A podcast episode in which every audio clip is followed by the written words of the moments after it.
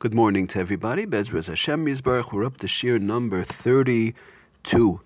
Okay, continuing in our kli rishon that was removed from the fire and it's still above Yad Soledes Bo. Again, the original pot that was on the fire and is now still hot, removed um, and put into a dry area, counter or the table or the like.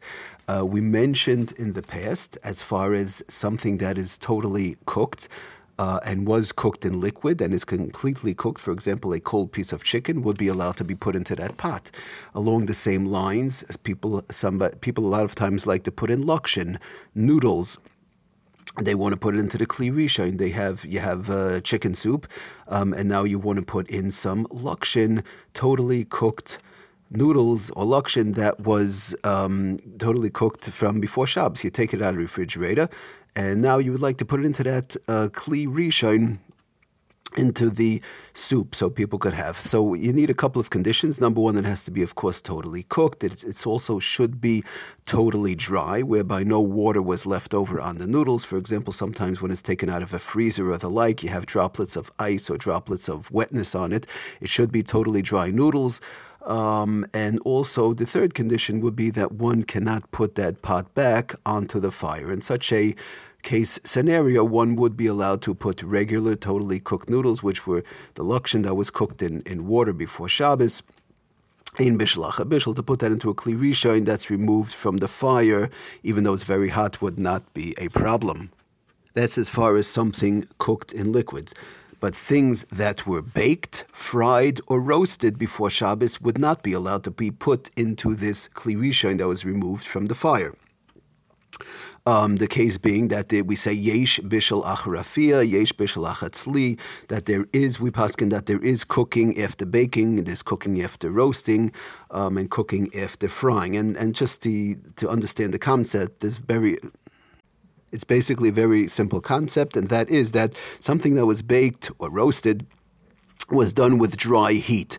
It's a certain type, it's a heat that um, changed the texture of the food and now made it edible. Now when you go ahead and cook it in liquids, it's a different type, it, it's the same, it's also heat, but it's a different type of a process whereby there's a new taste and a new texture.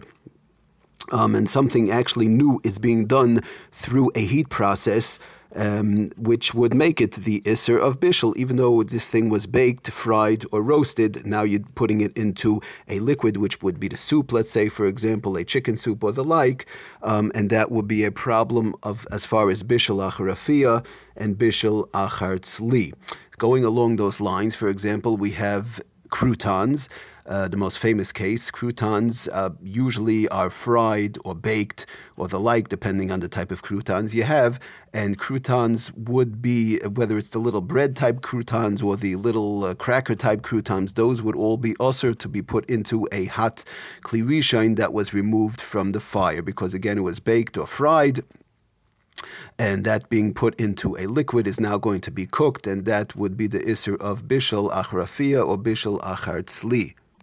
The same thing would apply for matzah, not to put matzah into that kli rishon, challah. Uh, there's something called, I saw it in Yiddish, it's called zup mandlen. Zup mandlen, there's also like a type of a larger crouton. Uh, again, it was baked or fried, not to be put, that should not be put into a um, kli rishon that is above Yatza Ledespai. Also a piece of kugel. Uh, kugel is usually baked, a piece of potato kugel or the like. To, if someone wants to put that into a kli rishon, he would not be allowed to put that into a kli rishon removed from the fire while it's still hot. Um, b- by the way, once the kli rishon does go below Yad Soledes Bo, we've mentioned in the past, it drops down below the one hundred ten uh, degree area. Let's say it goes to one hundred ninety-five, ninety, and then, like we mentioned, the kli rishon would not be a kli rishon anymore, and that would have a din as regular water or regular cold soup, even though it's still ninety or eighty or eighty-five, and even though it's still lukewarm, in which case one would be allowed to put into that kli rishon, which is not a kli rishon anymore, uh, croutons, matzah, challah, zup mandolin, or kugel, or anything he wants um, at that point, because the issur of Bishul would not apply since it's below the Yad Soledes Bo point. Also pouring in a small amount of water, um, cold water into this kli rishon would be assur, even though the water might have been cooked from before, unless, like we mentioned yesterday, it's a lot of water whereby it never gets above Yatza Ledespai and it stays um, poirish. In other words, it stays lukewarm.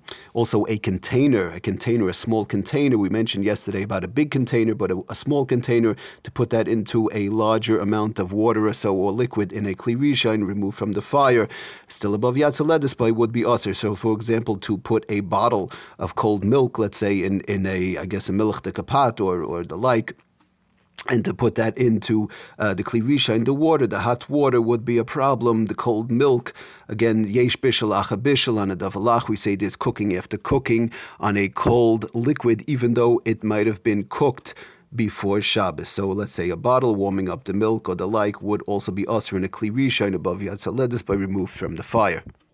Again, the key factor being, as long as I leave the container or the bottle there, it will at some point become Yad Soledes Bo. It might take ten minutes, fifteen minutes, a half hour, but it will at what some point become Yad Soledes Bo. If I could put in this small container, a bottle or the like, and it's such a small amount of water in the kli rishon whereby it'll never become Yad Soledes Bo, then we said that would not be a problem to do on Shabbos, again, because the bishul, the, the uh, point of cooking Minatayra is Yad Soledes Bo. Everybody have a wonderful day. Thank you for listening. Atzlocham bracha.